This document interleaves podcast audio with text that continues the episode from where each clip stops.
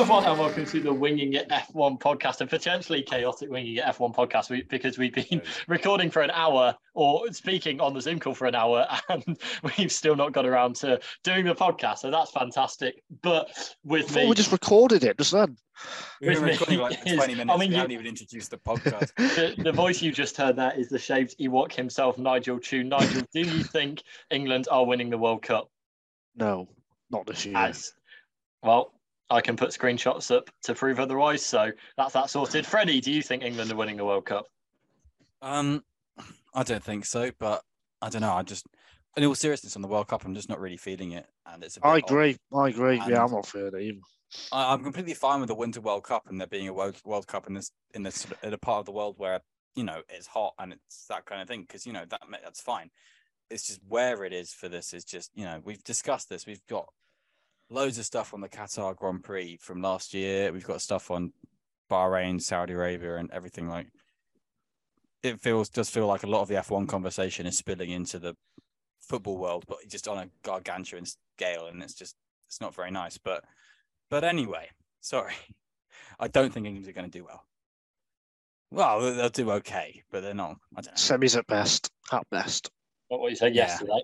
Um, yeah, I I kind of agree. I think Oh, you kind of agree now. Oh, right. Oh, I, th- I think On the human rights issues, Nigel. I mean, come on. oh right. So, oh, sorry. I thought you meant the England stuff. Sorry. sorry. Oh, he I- I agrees meant the on the England- human rights issues. No. Oh, fine, dictator Adam No, over here. just to be clear, I me meant to more get this podcast back moving. To be honest, but um, yeah, I think I I was feeling quite up for it until the game started. I was just watching the coverage, and it all feels very. They're trying. You can feel them trying to avoid it or having to avoid it or whatever. Um, and yeah, it's just kind of there's I, a, I disagree. They talked about it for the first 20 minutes on BBC at least. On the BBC, but in the commentary of the game, it was Yeah. a deal.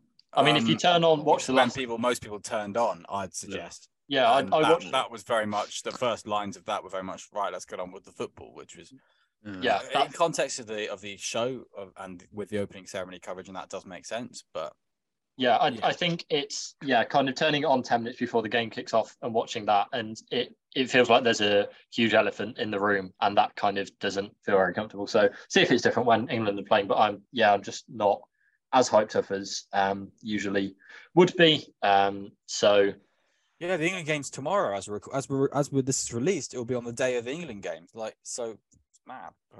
But first anyway, of, first of seven For what? victories for the three lions. Um, yeah, but we're we're not- transitioning to a current affairs podcast for the off season. Ooh, yes. could do that. Yeah. Crikey. that will be Let's interesting. brush, let's brush up on Rishi Sunak and the budget and everything.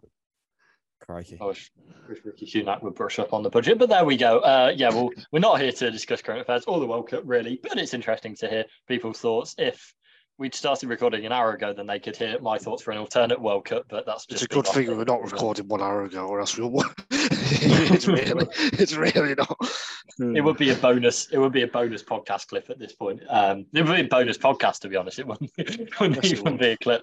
Um, maybe longer than this one because it was Abu Dhabi Grand Prix. That was not the worst. Um, it was three point six for Ertigun. Not bad, not terrible. Uh, not great, not terrible. Butchered the quote, but yeah, I. It happened. It was helped by some spice at the end and a lot of happiness um, about Seb's career. Um, but you know, it's Abu Dhabi. So, what did you think of the Grand Prix, Freddie? It was an event Grand Prix, exactly what you're saying with the with the storylines around it. I do think I was remarkably interested in the fight for second for some reason. I was interested, so that's fun. Um, it yeah, it was a Grand Prix that was there. It was a Grand Prix that happened, but it wasn't the worst and it wasn't the best of the season. I I enjoyed it, and it was a nice, easy, calming, relaxing end into the of the season. To be honest, Yeah. I think Nigel, it, how many run to gun would you give it? More or less than 3.6? out of five. No, I don't know what the scale is. This Oh, is well, I kind of need to know the scale, don't I? Uh, How, how but, do you mark it out of five then? But it's out of fifty because you're putting in decimal points. uh, out of five, two point five probably. Then Uh, it's twenty-five out of fifty. Yeah. Well, what, what I was going to say, it kind of summed up the season with Verstappen at the head of the field, like dominating. And then they had Perez and Leclerc fighting for second. Ferrari didn't quite have the car to you know was as good as Red Bull as has been the case over the season. Mercedes were in the third place again, not able to challenge for the win, and then you had everyone else kind of behind that. So we kind of just like summarise the season in that one race for me. I thought. Yeah, I, I kind of agree. I mean, the the qualifying session was interesting because Hamilton was the lead Mercedes, and he was pretty much exactly what he was off the whole time in Bahrain at the start of the season. So it was full circle in that regard. Um, but yeah, I think yeah, it's kind of I think like you say, it reflected the season. Um, it kind of had the potential to thrill, but never kind of really um, delivered on that. But there was some um, stuff at the end with Leclerc and Perez that ended up being quite close within two seconds. So we will get on to that. But um, first, a word for Verstappen, who kind of finished his championship as he's finished his season, really. Um, yeah, 15 wins. I know. I know Lovely you've been stuff. very looking forward to doing this. You said you shed a tear after the season was finished. So, uh, you know, before that, you're honestly happy about Verstappen winning again. I did not shed a tear. I've not cried for quite a long time. Uh, what was what was the question? Live was to I happy? audience then. Yeah. Uh, Verstappen, I mean, he's just flawless, wasn't he? I think he was holding back as well. I think he was trying to t- almost tow Perez along uh, with like a two, two, three second gap, so Perez could get a tiny slipstream on the long straight, to not lose out in the corners. Uh, so yeah, I think Verstappen had a lot in hand. Class of the field once again. Uh, he's just he's got absolutely no weaknesses, and for him to deliver, as I've said so many times, at this high level, he's taking it to new consistency levels almost. I think because even Hamilton and his dominant seasons like 2015 or 2020, he would have two or three off weekends were on raw pace. He was off the pace, but with Verstappen, he never has a bad qualifying and race. Yes, he might have one or the other, like very rarely, of course. But on t- in terms of raw pace, he's just unbeatable. And uh, and yeah, he just showed that against Perez. I think he had a lot in hand as well.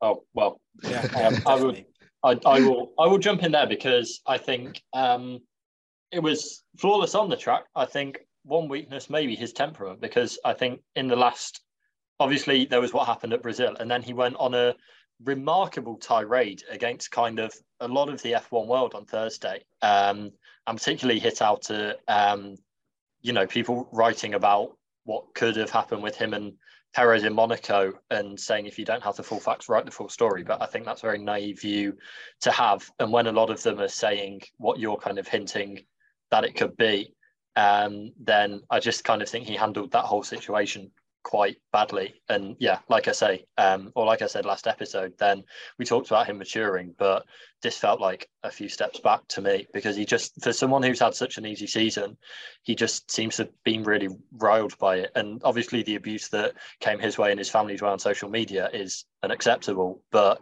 a lot of the stuff he was annoyed at wasn't that as well. So I think that was kind of uh, a kind of the only mark on his kind of weekend, not in terms of his performance, but it just made me think about him in a slightly different light. Yeah, I think, but I mean, I was going to say I think his season's been very good from on track, of course, because you can't look at it and think anything else for his on track season, in my opinion. Um, I'm talking about off weekends, yeah, there were weekends where he didn't get the result and things like that, but there were circumstances you could point to, but there are also times where it was just things just didn't go well. Say Singapore, say um, a few qualifyings and things like that. But um, I think for the most part, it's just been very good and very textbook. It's it's not been as dominant as the 15 wins would lead you to believe either, which is a which is a definitely a mark in his favor. Um, Yeah. You look at the result today, and for the majority of the race, it was the sort of you know two second between the top six each of them kind of thing. But that's still then um 12 seconds or so separating the top six throughout the majority of the race. So that's really close. When you look at a lot of other dominant performances, there's there's huge gaps between people, and they they've been obvious supreme drives this year rather than supreme car performances as well. So I do think on that on that side, Max has been pretty exceptional. But I mean, we don't really expect anything else from him when he's behind the wheel of a car. He's an unbeatable force, and it is impressive to watch the way he just eases that eases a car into success.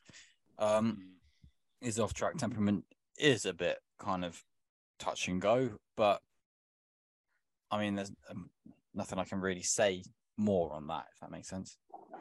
Um, but put put him behind the wheel, and my God, I, he is the best driver I've seen in F1. I have to say. That's Well, it was, as you said, an exceptional uh, weekend and finish to the season for Verstappen, um, but it wasn't quite the perfect finish for Red Bull because Sergio Perez missed out on second place, the what would have been the first Red Bull one-two in the drivers' championship, and he missed out by three points because he was beaten by Charles Leclerc to second place. Um, it wouldn't have made a difference actually what happened in Brazil in the end, um, which is probably quite helpful for Red Bull going into the off season. But uh, yeah, it was a tight battle at the end. Nigel, do you think there's anything Perez could have done to beat Leclerc? Not really. I think a lot of this, a lot of this segment, the praise has to go to Leclerc. He drove, as he called it, a pretty much perfect race. In the first stop, he was about three seconds behind for uh, after like lap seven, eight, and then he closed within two seconds, got an undercut threat, forced Perez to pit. Uh, and then he basically did the same thing when Perez pitted for the second time. He closed down the gap, got within two seconds, was going to do the opposite to Perez, or you know, he or actually, actually, I think Leclerc said to Sky that uh, they were always going to commit to a one stop, and they tricked Red Bull. But either way, he got within undercut range, forced Perez to pit, and then his time management, considering some of the problems Ferrari have had in the second half of the season, was absolutely, absolutely amazing. He got everything out of that car so much faster than Carlos Sainz, which we've seen a few times this year on Sundays. So I think Leclerc is probably the drive of the day for me. Uh, he got everything right. Ferrari nailed the strategy as well. And I don't think Perez could have done more. I think in the situation they were in, they was they had to cover it off almost because if they tried if they tried to go for a one stop, Leclerc maybe would have overtaken Perez on track anyway because he had like fresher tires by a few laps. So there wasn't too much more Red Bull could do. I think. I think yeah, Leclerc was very impressive um, in that fight for second and all of that. I do think there are obviously elements of it didn't need to be coming down to this race for Leclerc. To be honest, he should really have been a little bit higher up. I, am not saying he should have been um, still in the the championship fight, but there are definitely more kind of areas you can point to for the reason he's fighting for second um, than Perez. Um, I would. There's a blot in his copybook in this race as well for his lap one half weird dive thing, Mm. um, akin to what Verstappen did for the championship last year. But it's just a kind of it didn't really work, and it compromised him in a run down the first back straight, which probably would have be actually been had him in a better position going just on the first lap for the first part of the race. Otherwise, but then he was already back on the back foot and had to rely on the strategy and things like that. So, I mean, probably he wouldn't have been able to make it, but Ferrari were very delicate on their tires at the start anyway. Um, so who knows? But I I- do think that it's a blot on his copybook for this race. But other than that, I completely oh. agreed the way they Ferrari and he handled that race with from his side of the garage for the second place from the podium. They were always looking forward, and that was very impressive. I, I do feel though, if he got ahead on the first lap, it could have been a role reversal of what actually happened in the race. So it could have been Perez Yeah, going long and then Leclerc to stop, and then who knows, it would have been one or two seconds it, at the end. So I think it- whatever strategy both teams played, it was always going to come down to one or two seconds, and the driver making the difference. And for me, Leclerc was slightly the better driver, and that made made the difference in, in, in the end. I think. Oh And- yeah, I think a lot of Perez's race was quite scruffy. Um, yeah, you look at the multiple sort of times he got stuck behind the wrong car, a few lockups here and there, um, not making the move count when it needed to on a lapped car or on Hamilton or whoever or on Vettel, things like that. Yeah. So it it was a scruffy race from Perez, and that really set him back, and that helped Leclerc's drive, of course. yeah. The, the move on Vettel, sorry, Adam. The, the move on Vettel, uh, he got past but then lost it, and then he probably lost one half two seconds from that just by having one whole lap behind Vettel, and then looking like there 1.3 seconds to split Perez and Leclerc at the end. So those two seconds or one half seconds he lost was absolutely absolutely crucial.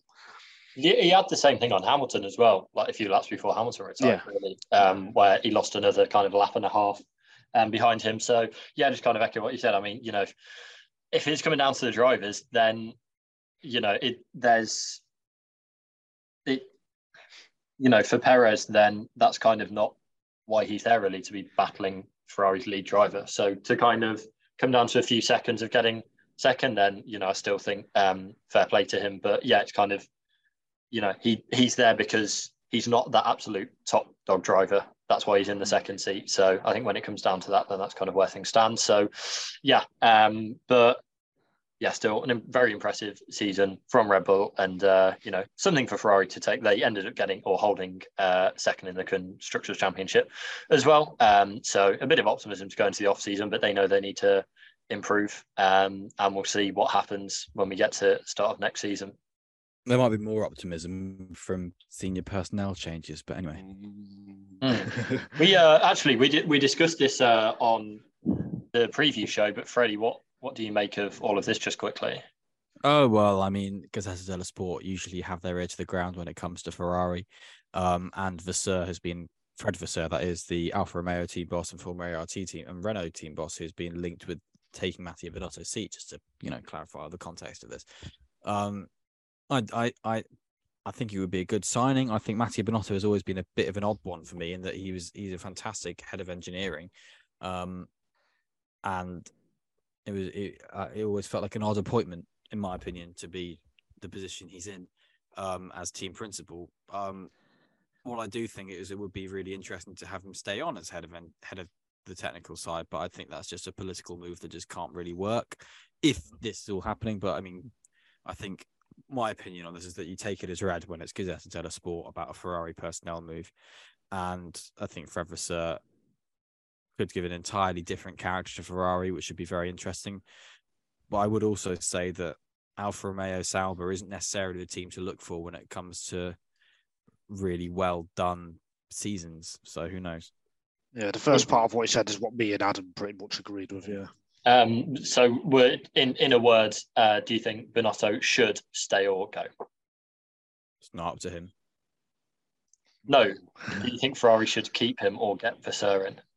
I don't think it will make a difference. So, I, I as much as I really like Fred Vasseur and would love to see this role for him, I don't. I don't know. I think it's a really difficult one.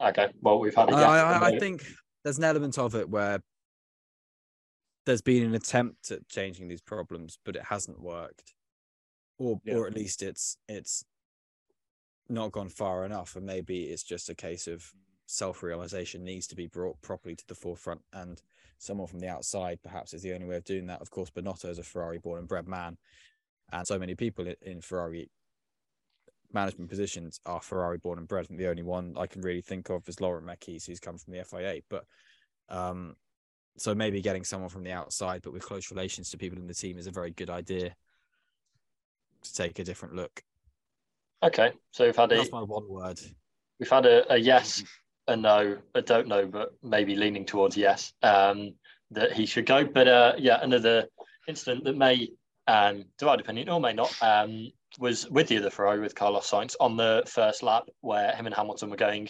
into turn six and Hamilton cut the chicane in pretty much carbon copy um, incident to what happened with Verstappen last year. I think um, Lewis thought he'd been squeezed out, and in fairness, he didn't really have anywhere to go on the right hand side. Um, I disagree. He had loads of he, he turned away.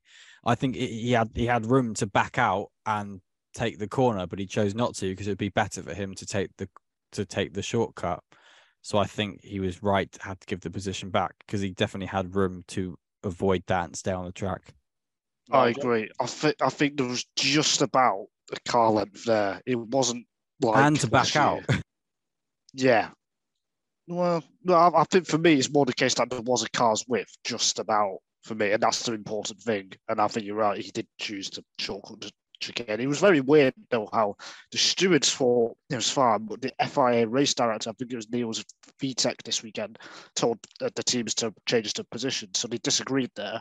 The FIA, uh, the um, the I think it was the FIA because it was all a bit weirdly communicated, but it was it all came from um, the fact that at first it was Sainz who was under investigation or at least opening a review, uh, Right. on Sainz forcing a driver of the track. And they declared, okay, that wasn't the case. So now we look at this with Hamilton, Oh, and see. then Hamilton was told to give the position back. I see. Sorry, I had two eyes on snooker. That's my excuse. That's a good excuse.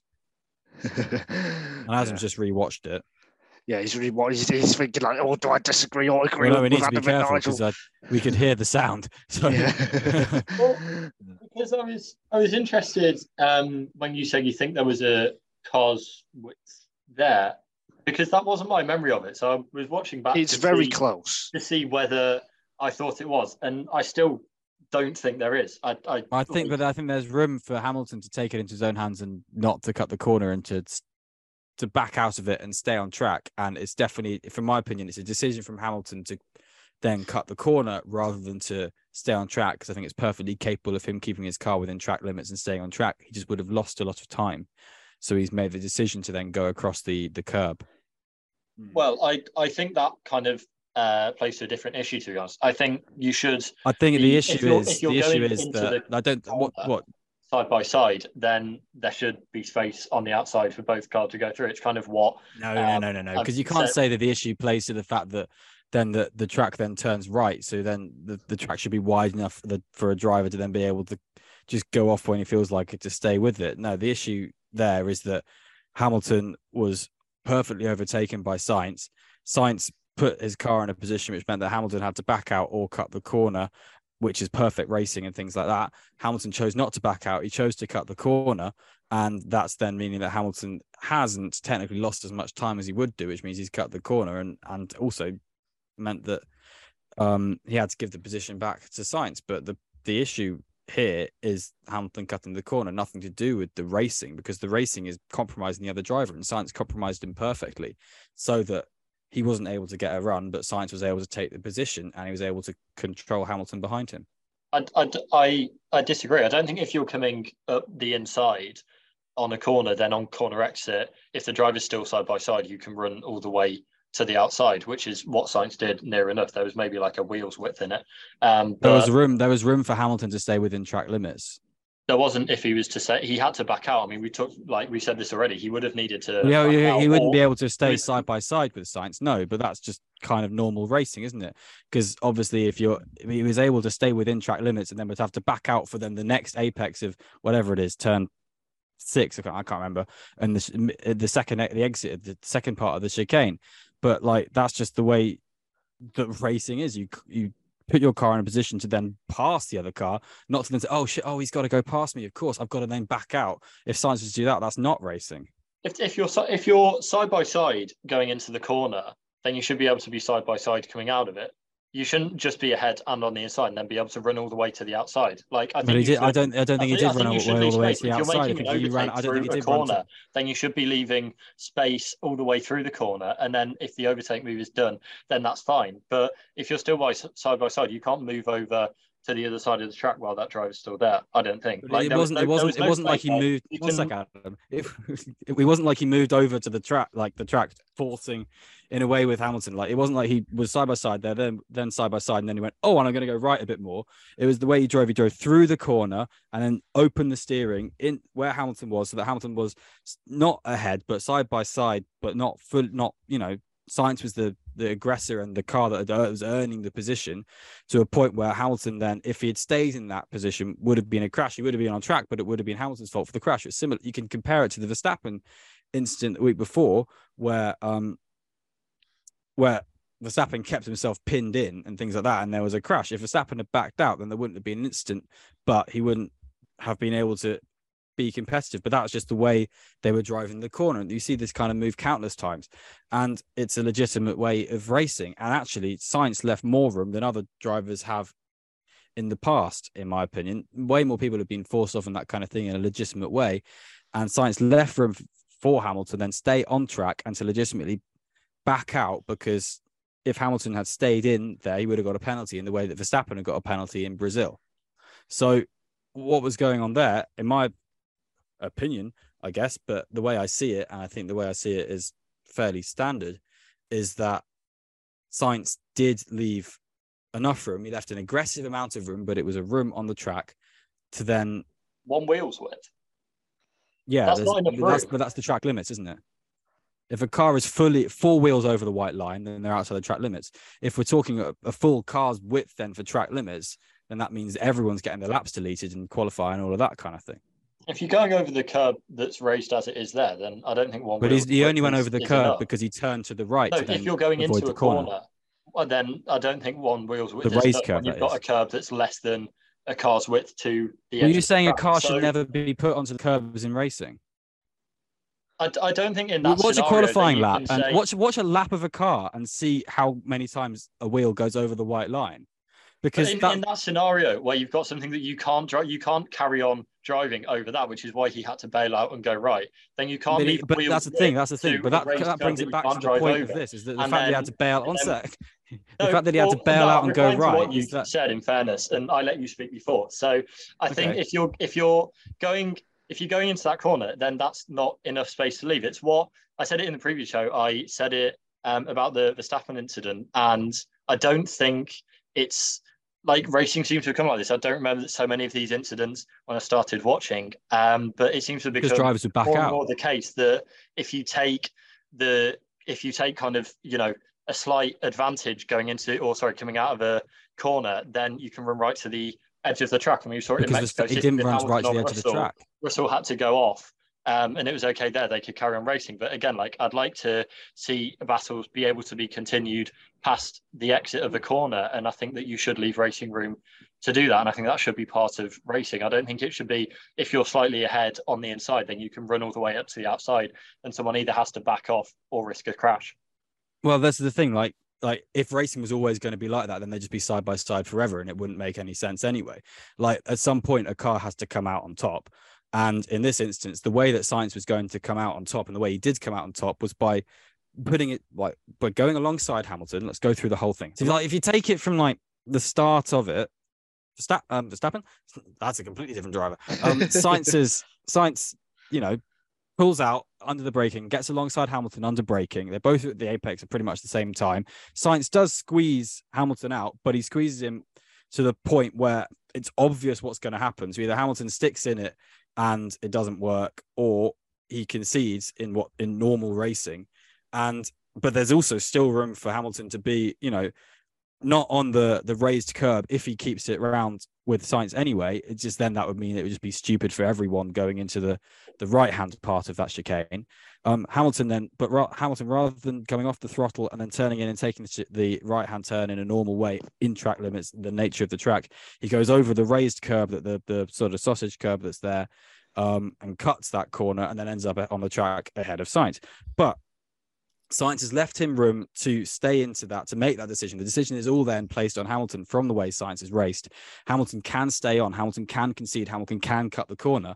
And that's Sainz taking the position and then leaving all of the leaving everything then with Hamilton in Hamilton's side of the racing. And the way to continue the battle then for Hamilton, um, for him, the only option for him then is to cut the corner, which is then illegal, which means that the move from Sainz is perfectly legal. The way um, Hamilton reacted was illegal, um, but the move was completed in a completely legal fashion. I think if you're going into a corner side by side and coming out of the corner while you're still side by side, the only option for a driver is to either back off or cut the corner. That's an ex- extremely flawed system. It's a chicane. You should be able to continue racing through both parts of the chicane. And that, if you're saying I'd- that was I'd- Hamilton's option while they went in side by side, then I just don't like. That's not the kind of racing that I want to see. I'd rather cars leave space, and then we're going to get better battles. We're going to get people able to continue them through several sectors rather than just getting out. I mean, you said earlier, when does the overtake? I think the, I think an overtake though is to try and going out- overtake, not to try and keep side by side with someone. Sainz is going into the move. He's trying to then complete the move. He's not trying to keep that move carried on. He's trying to complete the move, and the way to complete the move is to then just be a bit, put a bit more of a squeeze on Hamilton to then try and be ahead of him and to complete the move. If it's all about being side by ahead of him side, when he forced him off. but he was, he was Hamilton's wheel was sort of alongside where Sainz's side pod was.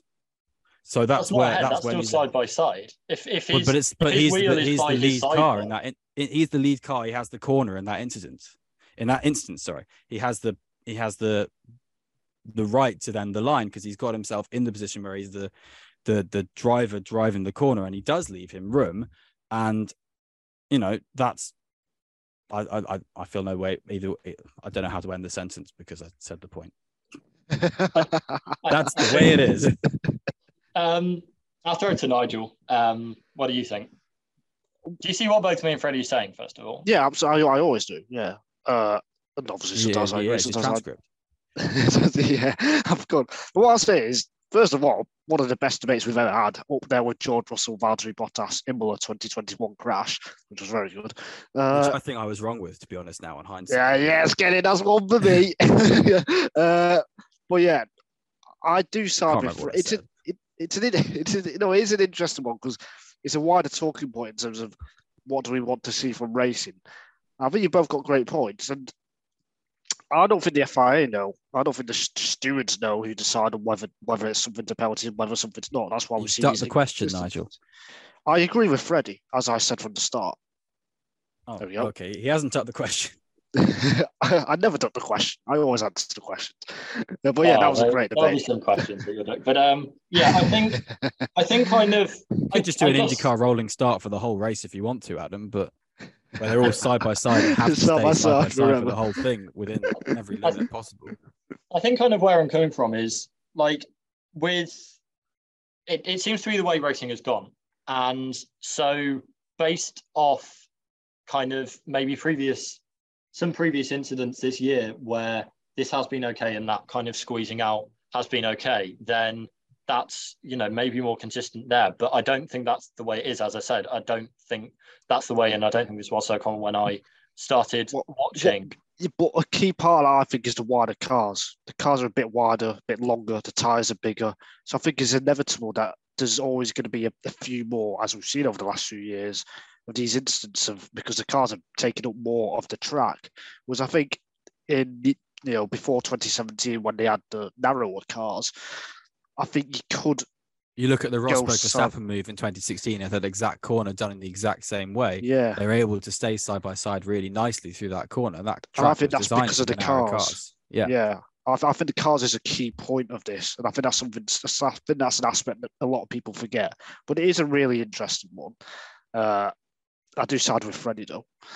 It's an annoying thing because both drivers did the exact right thing in the in in, in the incident that followed. Yeah. Sainz squeezed and raced in the exact right, right way. And to be fair to Hamilton, the right thing to do competitively was to cut the corner and to then go ahead. Um, because we've seen so many times where he has the driver hasn't been asked to give the position back in that scenario. We saw it last year at Abu Dhabi, and I said in that podcast that I think Hamilton should have given the position to Verstappen after that.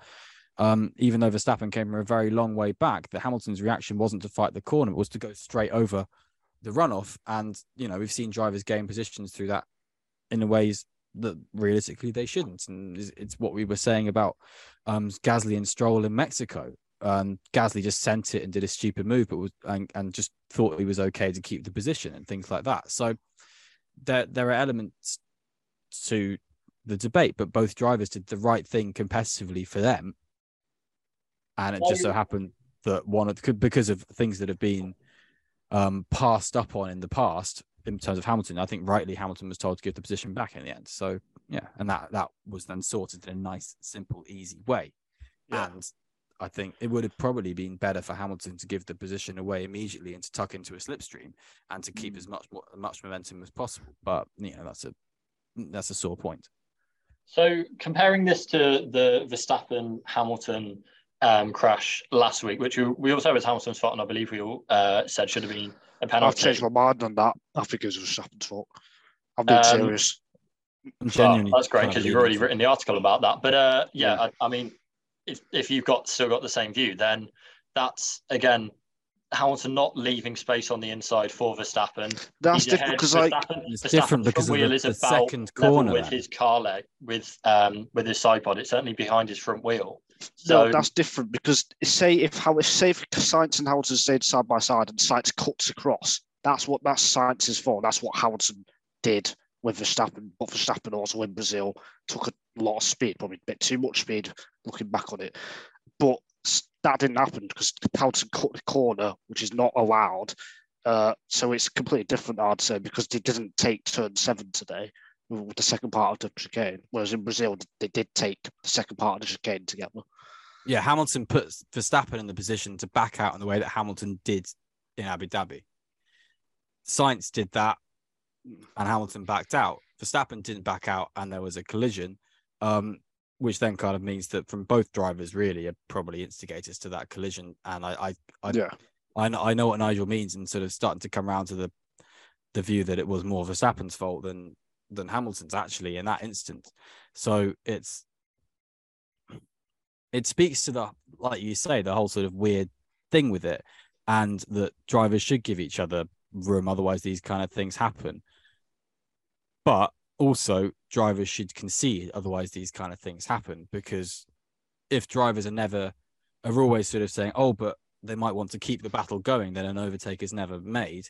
And if a driver never concedes, then collisions happen. So I think, to be honest, there needs to be more onus in this instance, in not in, in this racing world, on drivers conceding a position and having another go.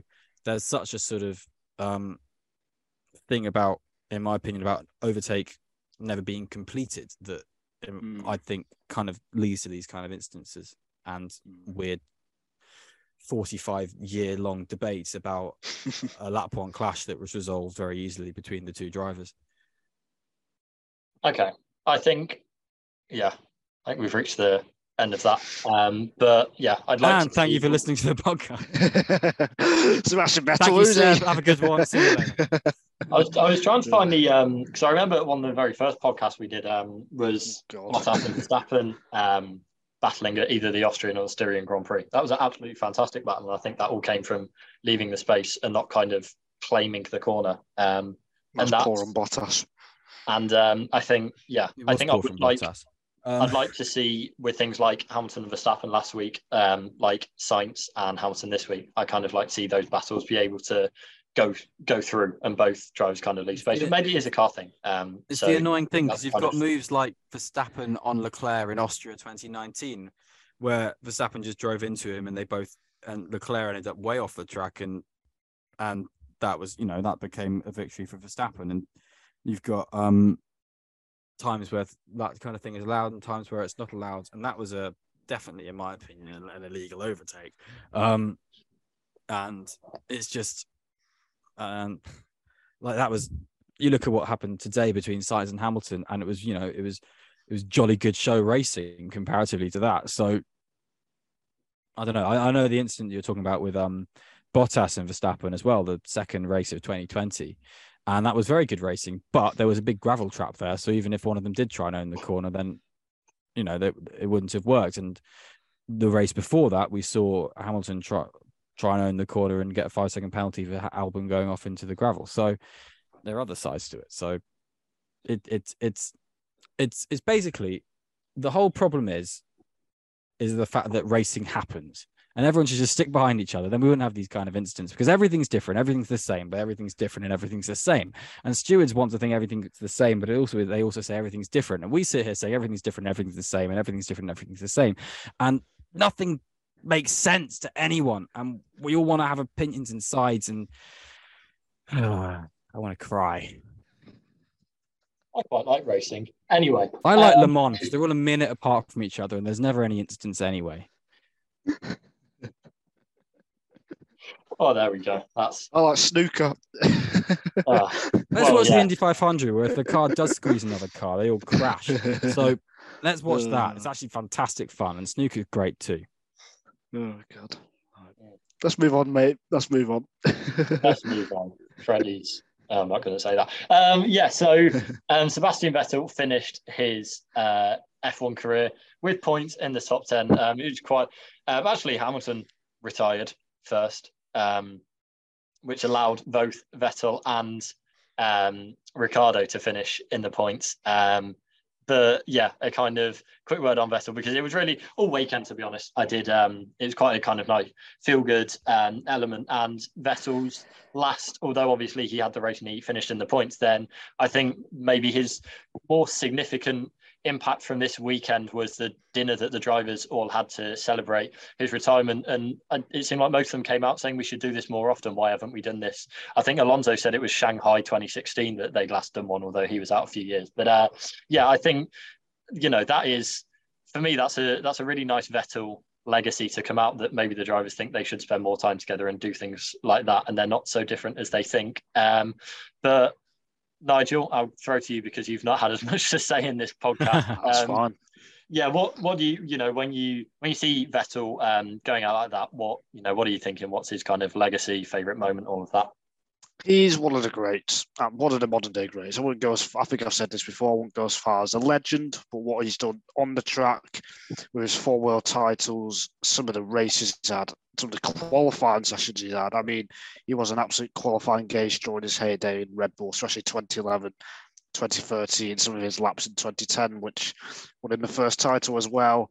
He's, he's had one of the very few weekends, by few, I literally mean three or four weekends in F1 history where I can give a driver a 10 out of 10 for a whole weekend rating, which never happens apart from Hamilton Brazil 2021, perhaps. Uh, but his Monza 2008, of course, his first win with Toro Rosso, one of the best weekends I have ever seen. And to do that at such a young age was just unbelievable. If we were doing a podcast on that, my word, it would just be superlatives for 55 minutes probably or something. And I do feel we'd be slagging off Sebastian Bourdais for the whole episode. yeah, even though well. technically he qualified fourth and retired actually. But anyway, yeah, yeah but uh, yeah, I, I think Vettel for me he did peak early.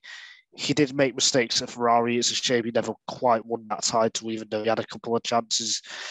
Uh, but he's had some great races, some great moments. And I think those moments we think about, like Malaysia 2015, his first Ferrari win, uh, a couple of others, a couple of others, a couple of other. No, a couple, yes. Some of his other Ferrari wins, Now words, uh, were amazing. Well. the episode. yeah, no, well, well, uh, but yeah, and even his Red Bull stuff as well. Uh, so yeah, it's just amazing. And of course, what he's done off the track recently, he's been a voice uh, people really to listen to, like say, listen. Climate change. There's a bit of a not well, it is a crisis. You could argue, and some people would say I, I, I would agree with that. And he's trying to make people aware of that. And him and Lewis Hamilton have been very vocal on that. I think that takes a lot in sport because I do feel some drivers do hold back because they are sports people and feel they can't talk about these things. But Vettel has changed that over the last two or three years, which I respect a lot. Uh, but yeah, in terms of his driving, absolutely brilliant. Just a shame he couldn't win a title with Ferrari. I think it's a real shame that we never got to see um, Red Bull and Vettel go up against Hamilton and Mercedes in their kind of respective heydays because that would have just mm. it's kind of it's such a near miss. Um, but yeah, it just never never came together um, to where both of them were kind of in you know at their absolute peak in um in, in machinery. frame of mind. Yeah. Um but yeah i i i'd agree. I think the, there's obviously the stat that he's never won starting lower than fourth um and that i think that really uh, sorry lower than third. Um but you know i think that's kind of a, a backhanded criticism really um because i think that speaks to just how good he was on saturdays and how good he was then able to turn those into you know race wins. And, and like you said nigel he just had so many weekends where he was strong throughout and he made it work on the saturday and then was able to put that to the sword on the sunday. There are a lot of wins where he just wouldn't be featured on tv because he just run away with it. And that would be that. And um, yeah it was you know at the time um, kind of at the in the running for 2013 um, when he just won everything it was a bit you know odd kind of like a bit more going on here. But looking back, it is you know a real achievement and four world titles in a row. There are not many drivers who have done that. Um, Sen- Senna never did it. Prost never did it. Um, I think it's Hamilton and Schumacher and Vettel and Fangio. Um, Hamilton get four in a row. Yeah, um, 17, 18, 19, 20.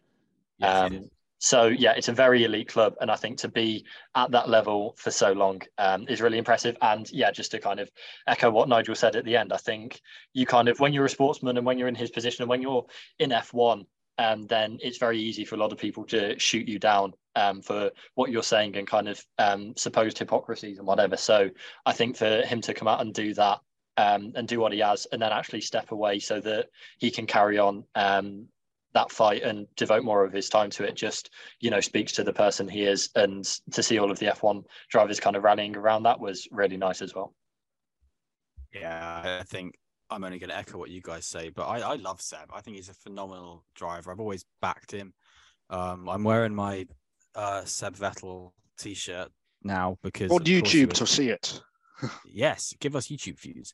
Um, I just, I think he's extraordinary, and I think what just really makes him special isn't just his driving, like you guys say. It's his character, his personality, his off-track um, supremacy is exceptional and just you can't look at him and think a poor guy a, a poor sentiment on anything he's he's got so much going for him and his his on track performance has always been really good in my opinion i think he's had off moments and i think i've always been of the belief that if if he was in a if he was in a good kind of frame of mind with with ferrari he would have been insane there but because of all the stuff with you know controlling the team and things like that, it didn't work. And like I, I completely echo what Adam says about if you had if you had Hamilton in good frame of mind with Mercedes and Vettel with good frame of mind with Red Bull up against each other, it would be one of those title fights that is you, you couldn't even call it because it'd be way too exceptional on both sides. Um, because yeah, I, I, do think Hamilton wasn't in his best frame of mind with McLaren, and that held him back, and Vettel wasn't in his best frame of mind with Ferrari, and that held him back. And I think that in both drivers speaks to excellent performances in in those eras um, as well.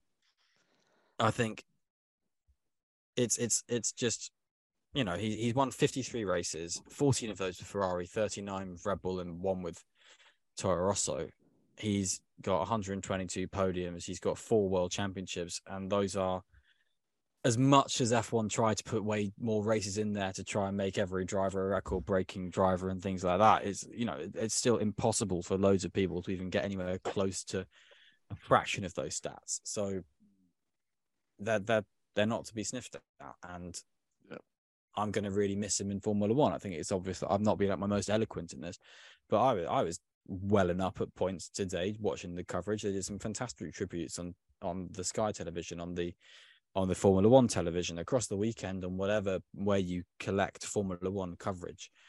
You've seen fantastic tributes to Sebastian Vettel, and unfortunately, I feel like I'm not doing this justice, but it's he's just a driver who's for the whole time been really properly watching Formula One has stood out to me and someone I've really resonated with and someone I'm going to fantastically miss seeing and fantastically miss supporting on a daily basis daily you know what i mean weekly basis. And i i'm really feel kind of honored to have supported him when he is winning and when he is successful and when he is in formula 1 and when he is making excellent changes. And being a supreme standout citizen that makes me want to be a better person and makes me want to have a fraction of the difference he can make as part of my daily life.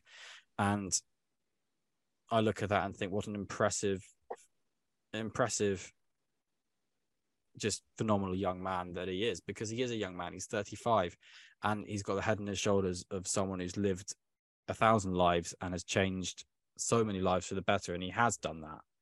And, you know, I, I, I'm a better person because of Sebastian Vettel. I, I will put my hands up and say that. So thank you, Seb. Well, I think that was a uh, um, despite your kind of uh, doubting how eloquent you are, I think that was a very good uh, way to finish the discussion on Seb. Um, and it was kind of fitting that he and Ricciardo were battling it out at the end. Ricciardo, obviously, the person that kind of um, kicked the neck phase of um, his Ferrari career um, when he came in and outperformed him in 2014. And they fought at the end, and Vettel couldn't quite get the pass done, which would have put them ahead of Alfa Romeo in the constructors championship. So Alonso will get more winter time on the car next season. So you know, great for him. Um, but yeah, Daniel Ricciardo um, also finishing in the points at the end there. Do you think we'll see him again in F1? Yes, yes, I, I think we will. 2024. I'm not sure which team. It's very difficult to say right now because it depends on what happens over the next seven, eight months. But yeah, I'm quite confident we will because I think a lot of teams will see his bad patch at McLaren as a McLaren thing rather than a him thing. Uh, whether that's true or not, we don't know. But I think that's how a team like Haas or a team like maybe even Aston Martin or something or Alpine would would see it. I think. Freddie. It's an interesting one because it's it's a weird place for Ricciardo to be in his career to be in having the kind of Albon year, but it is exactly that. And I think Perez really solidified how difficult it was for Albon and Gasly at Red Bull. And I think if you look at, and we've had this discussion before, but if you look at um, McLaren, Sainz is the sort of odd one out driver in that team who hasn't really kind of been built into the team um, in a way that Lando has been because he's been there since he could touch the pedals of an F1 car in the way that the car was built for Fernando Alonso. And Ricciardo's got then the poor kind of form of that. And so did Stoffel Vandoorne, you could say. And I think they're two drivers who deserve to be on the Formula One grid. And I think on performances in McLaren, both of them probably didn't, but on performances everywhere else for all of for both of them, they deserve it. So I think there's a I think yeah, it is a McLaren thing, and I do think that has made it less likely for him to be on the grid, though. So Yeah. I don't know if it it will really depend on how next year develops with Oscar Piastri, because if Piastri is is suffering in a similar way, which is hard to sort of believe based on his junior career, then that could be Daniel Ricciardo's saving grace and and Oscar Piastri's fall. But I agree. I don't really know what I want to happen in that. I want Oscar to do fantastically, and I, I to be honest, I would have wanted Daniel to do fantastically. But like, I want both things to happen now. I want Daniel to be kind of given a reprieve, but I also want Oscar to do excellently. So, it, it, it, Daniel Ricciardo's career hangs in the balance of Oscar Piastri, and and maybe so does Stoffel Vandoorne's, but that's clutching at straws for me as a fan. But anyway, um, I'd say I need to put my Formula E hoodie back on. But anyway, um, and I think I can't see him getting another race drive, but I couldn't see Hulkenberg getting another race drive or Magnussen. So who knows? Well, it, it's Um, interesting you say that because I think he is kind of the new Hulkenberg in terms of he's the one that will Yeah. be linked with a lot of seats. Really, you know, he's got that experience um, since 2012, I think, um, with H. No, it was earlier than that. Eleven with HRT, twelve Yeah. full Halfway through the season with. Toro Rosso. Yeah, um, and you know he did he did he impressed in what was a truly awful car there. But I think um, yeah, he's kind of got that. Yes, him and Hulkenberg have had diff, different careers, but in terms of I think either way they're ending. Um, with Hulkenberg when he did leave, it was kind of um, well, you know, he's you've got Ricciardo coming in and there's just kind of not maybe that obvious landing spot. And I think, you know, give him give him a bit of time out. And I think like you said, Nigel, those that kind of um I think partly just the bad, you know, the immediate memory of the last two years will be kind of put in context of his whole career. And, you know, I think teams will look at that and think, did he really become that bad of a driver effectively overnight? Um, and I kind of think that he'll get he'll be viewed more favorably in a year or two. I think if I was him, I maybe wouldn't have counted myself out of the kind of any potential seat say at Williams and Haas the way that it sounds like he did. But um, you know, that's his Yeah. choice and he knows what he wants. So yeah, I I think I think he'll definitely be back because I think in a few years there will be teams looking for a kind of experienced head who's out of a drive, and there's not really many of those around since Hulkenberg's come back. Then you know, obviously drivers will lose their seats next year, but I don't really, you know, if you're looking for drivers on the market with what more than two years F1 experience, then there's really not that many there. And um, I think crucially, in the past few years, we have started viewing drivers differently, and we do talk about the really cutthroat world of Formula One. And I think us as fans for a long time can be guilty of that. Um, but we we are thinking of drivers in different ways, and I think it te- goes back to what I was we were talking about with Vettel and things like that, and sort of the mindset of drivers at certain points and drivers in different positions and or in their life and what team they're in because you know the the sort of box standard opinion of a good driver is a driver is good anywhere, adaptable and things like that. But I think as Formula One cars have developed, it's a much harder opinion to sort of hold water and really because yeah, it's. I think you can. Uh, I don't really know anyone who would be adaptable in this sort of way. You look at Fernando Alonso when he started with Alpine in 2021. We talk about Fernando Alonso as he's a fantastic, superior, mercurial driver who's unreal everywhere but he still struggled to get to grips with it. Ocon really struggled to get to grips with it as well, but they're building and building and building and things like that. So I do think there is a shift, and there should at least, even if there isn't, there should at least be a shift in the way that we judge drivers in these kind of scenarios. And yes, if you've got a driver who's just, you know, really struggling for pace, it doesn't it doesn't add, you know, much to the adverts to another team. But if he's a driver who's won seven times with Red Bull and then another time with McLaren anyway, when the car's working, if he proves that when it's working, it's good, if you can take that and work that with him, then that's a really good look. What's crucial here is that obviously they weren't able to change and make it work with McLaren with Ricciardo, but he was right to have the second season. And like you look at with Vettel, if he if they could have changed sort of mentality at Ferrari, maybe it could have, but he was also spinning. He was making the mistakes and things like that. So it's a two sides of of the coin kind of thing. But there are lots of ways to look at this. And the the, the driver second chance never used to happen, but it happens yeah. now and it works wonders. Look at Magnussen, look at Albon. So Perez. Perez. And maybe it will work with Hulkenberg. Maybe it will work really well with Ricciardo in the future. And I, w- I would be okay with that because second chances for a lot of these drivers are definitely well deserved. I agree. I agree. The, the one, I mean, it was very early on. I, let's say, slammed Ricciardo. Like it was, it was only half a dozen, a dozen races in last year.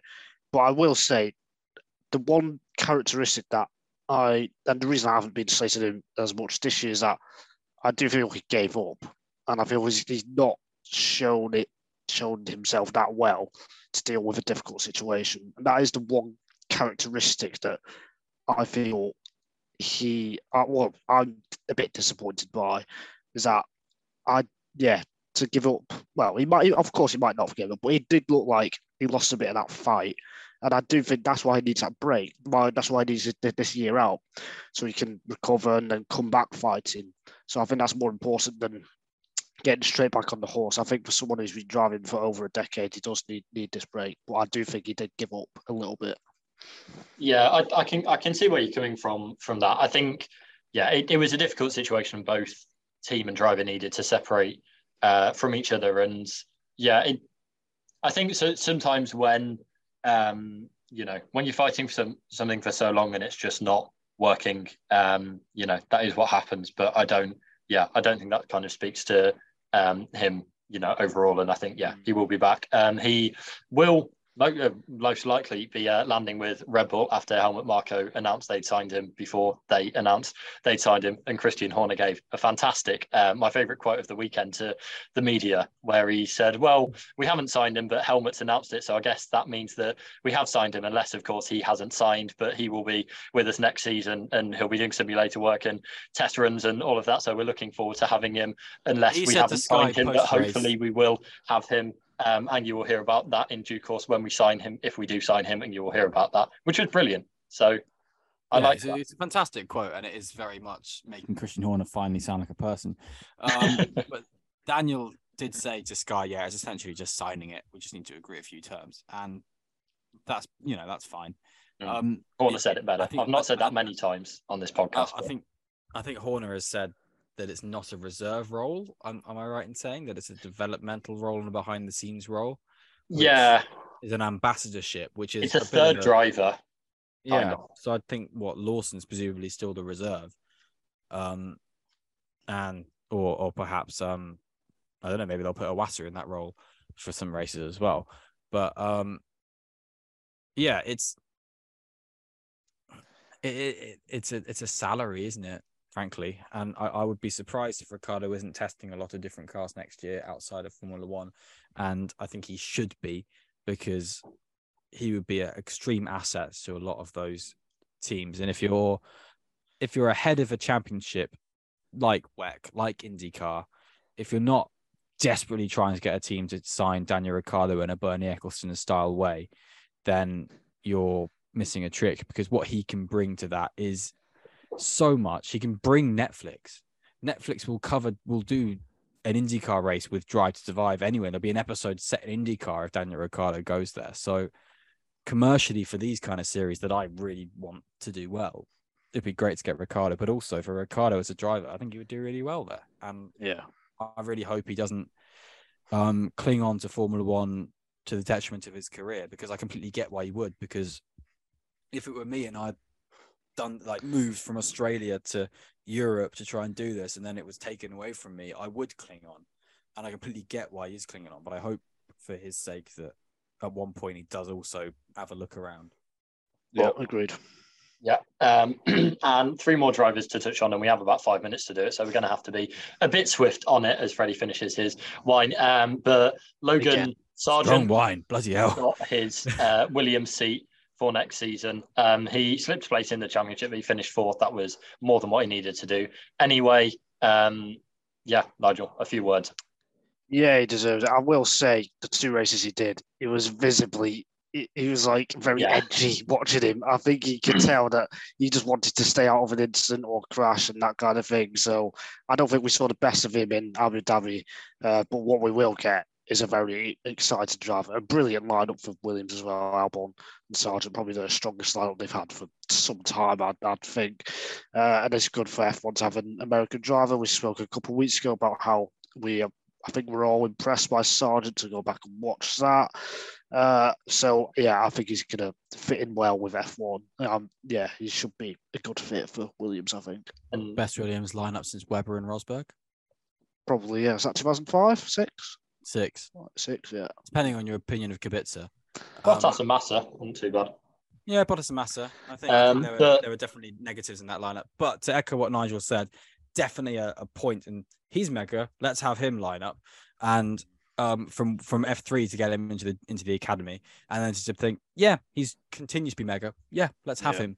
And I really like that from a team, and I think they just Agree. embellished that pretty well at, well at Williams. Yeah, um, that means that as one North American driver comes in, then another bows out of F1. Um, Nicholas Latifi, Freddie, some words on him, but not too many. lovely guy, really capable at points, but just this year was torrid for him. And unfortunately, because yeah, like we've said before, we were all in the opinion that he definitely deserved the third year in F1 last year. And he was qualifying fantastically and racing fantastically for definitely the second half of 2021 and was really earning him, really solidifying his plays in Formula One. But this year just hasn't worked. And he's had some good moments, but just also hasn't. And I think you know you look at drives like you look at weekends like Monza and it's just not worked for him. And you know he's had a good time of it, and he's I think he's in the top ten, maybe top fifteen of most experienced drivers for Williams anyway. So um, take that and enjoy a Lavazza. And you know, yeah, he's a he's such a pleasant man to be in Formula One, but it's a shame it hasn't worked out. But yeah, hopefully whatever he does next will be nice. Yeah, it's just yeah. I agree. Yeah.